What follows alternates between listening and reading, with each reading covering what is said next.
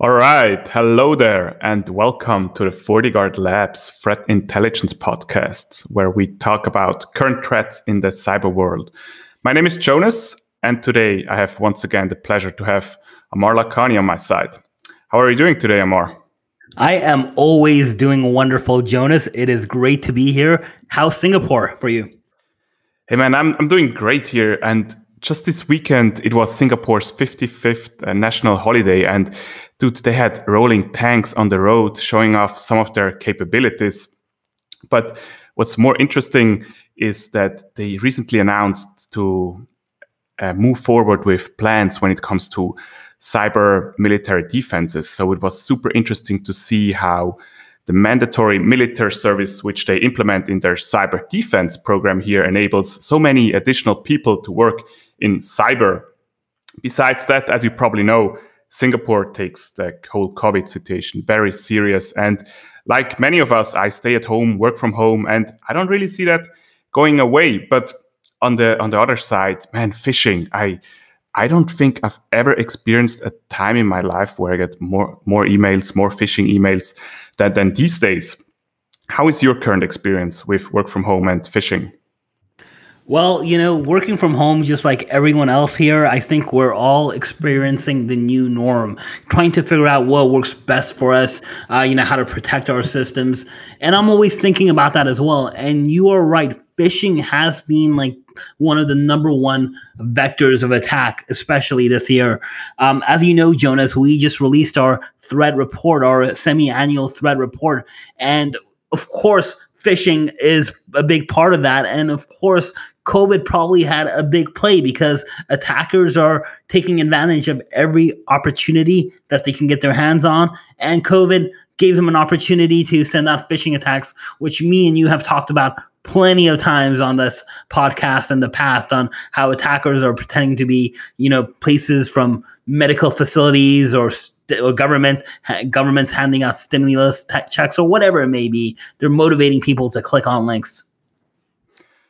Indeed, the threat report I, I, just read it last last evening, and it was interesting since uh, once I read it, it was already dark outside. It was storming, and the, the vibe was quite special. Reading about all those threats which we found the last half year, and also outside having a, a storm coming up. So I, I thought a bit about it while I'm reading it, and the biggest challenges which I saw are obviously the ones we just mentioned, the phishing ones, but also the CMS attacks, which we have seen against all those web applications. So there were a lot of attacks against PHP services, against Joomla, Drupal, um, all those kind of web applications where people rely on a daily base. What's your take on that?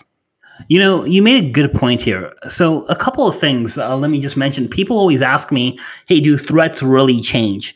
And they have changed. And I think this year is more more obvious than it has been in past reports that we've done because because of COVID, because of uh, you know the way people are working and working differently. I think we see an obvious change in threats.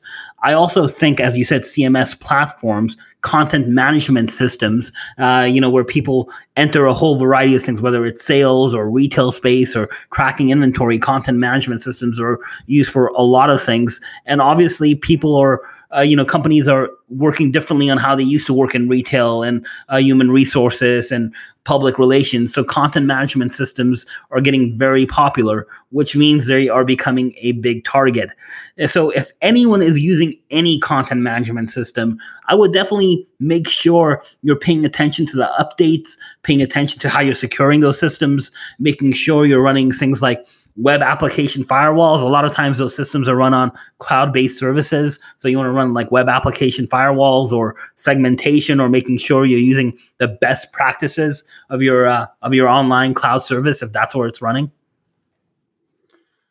Yeah, good, very good points. Uh, I, I, do have some questions though, Amar. Since we all work at home and we are obviously blessed with having all those IT equipment at home and we are capable of protecting ourselves in a certain way that we set up two-factor authentication. I set up segmentations a very long time ago, so I split my networks accordingly at home, use obviously endpoint protection software on my laptop. But what else could you think about implementing at, at home? And especially if you don't have access to super sophisticated um, defense technologies? So, Jonas, I will tell you, my family members scream at me because they always ask me, why do they have to authenticate three times and do a VPN when they just want to get to their Gmail account? Uh, so, so I may be a little special case, I would say, but I do sometimes uh, scream a little bit when people tell me their enterprise organization, they've protected it by putting in VPNs. And then I ask them, well, what else have you done?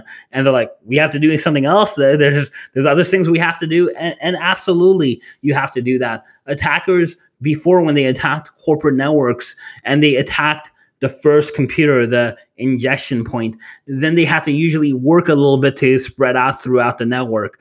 Uh, you know, they try to get to domain controllers, they try to get passwords, crack passwords. Now, for the most part, they know the internal network is very easy to get to. There's IoT devices, consumer IoT devices that may or may not be updated. There's gaming devices. There's personal PCs that other people in the family may be using that are easy to get to. And what that means for an attacker is they make great bots. They make a great crypto mining, uh, you know, host. They make great targets for ransomware or anything else that they can think of the the attackers.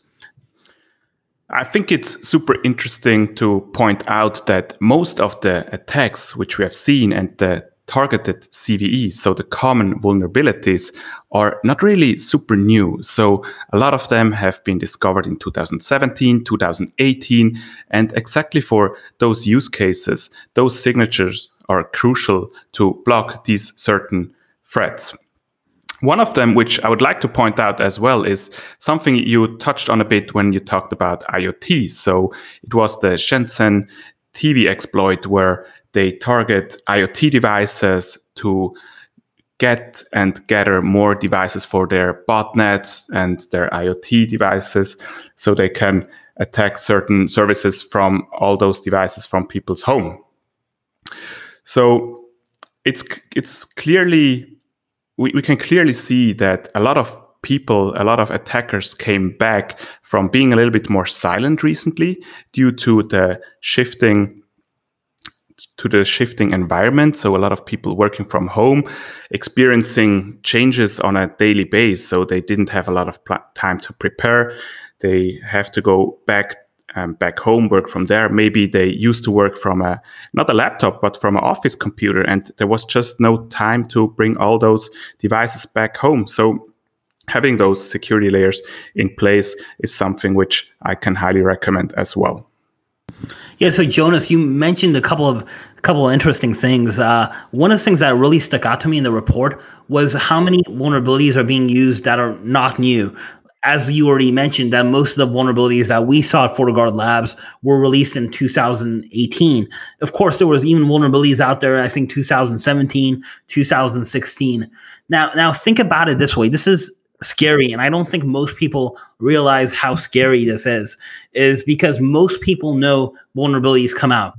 Most people know you have to patch these vulnerabilities to be safe and just think about how difficult it is for organizations to patch when we're still dealing with vulnerabilities that are two years old. It's almost like having a bad guy in your house every day while you're sleeping while you're eating breakfast while you're you know brushing your teeth. It's like having that bad guy in your house for 2 years and you not doing anything about that. That's the equivalent of having a vulnerability in your network for 2 years and not doing anything about that and it's kind of scary it's uh if you if you really think about what's going on not only having a bad, bad guy in your network, most of the time you're not even aware about it, which makes it even scarier. And I think what's also quite interesting to see is that people moving back home. So the first thing that happens is the amount of attacks towards home routers are immediately increasing by a ton. Since if you own the first device at the perimeter at home, you can basically intercept all the traffic and manipulate all the data in a way and use it to for your advantage Yeah, you're absolutely right. So a lot of attackers, if they can attack that first device, one of the most common things they do is they will redirect the DNS server. Uh, they'll redirect DHCP, usually DNS, and that way they can make any website go to any server that they want. They can put up a fake phishing site for any website that you may be going to, and they'll steal your credentials. They'll possibly put malware, inject malware into your browser, and take over your machine. There's a lot of things that they can do, obviously, if they take over the perimeter device, especially on a home router. Now, I'm not saying home routers are not capable of defending networks. It's just that a lot of people sometimes don't go through the same steps that a corporation or organization will on their perimeter. They're just using the default steps. And sometimes more than the just the default steps are needed. Definitely. And even the default steps very often include a wizard where you just click through it. And if you are not paying attention about certain settings, it ends up using default credentials. Just this week, I did some Shodan research. So Shodan is a big search engine for IoT devices, and I was able to spot a lot of devices which were still using default credentials. And in my opinion, this is the single one and biggest threat out there, but it's so easy to prevent. But if we use single, if you if we use default credentials, what you can do is you can go to the website of a certain vendor and you can look up username and password, and it's available for everyone. So changing this one is is the most important step in my opinion. And thinking back, uh, I think I was like 14, 15. I, I, had a router at home as well, and it was sometimes a bit slow. It had only certain capabilities. And you know, I read on the internet that if I install certain kind of software, um, I will be able to do more things. But security was never in mind, and I think that's a really big challenge which we face. That people want to do things quickly, but security is not on top of mind, which makes things insecure and way more critical in the end. Hey, I'm just wondering how many of those default devices you see on Shodan are uh, honeypots that are just like trying to lure people to come in and uh, infect them or uh, hurt them or maybe just gather intelligence from them. That's a, another interesting story, and maybe it's time for another podcast to talk more about counterintelligence, how we can use this kind of information to prepare prepare us better against all the sophisticated attacks out there and gather these kind of information. What do you think? I think that sounds like a great future podcast topic. Perfect. Do you have anything else which you would like to add for today? You know, once again, I am just trying to stay cool in Texas weather. Uh, but other than that, I am always good, living the dream, as uh, as we say. I'm very happy to hear that. And thanks again for our audience listening in today. And I highly recommend having a look, look at our first half of year threat report and take a look at it. Think about what you can do for your organization to protect yourself better. So together we can make a difference. Thanks a lot for tuning in, and we are out.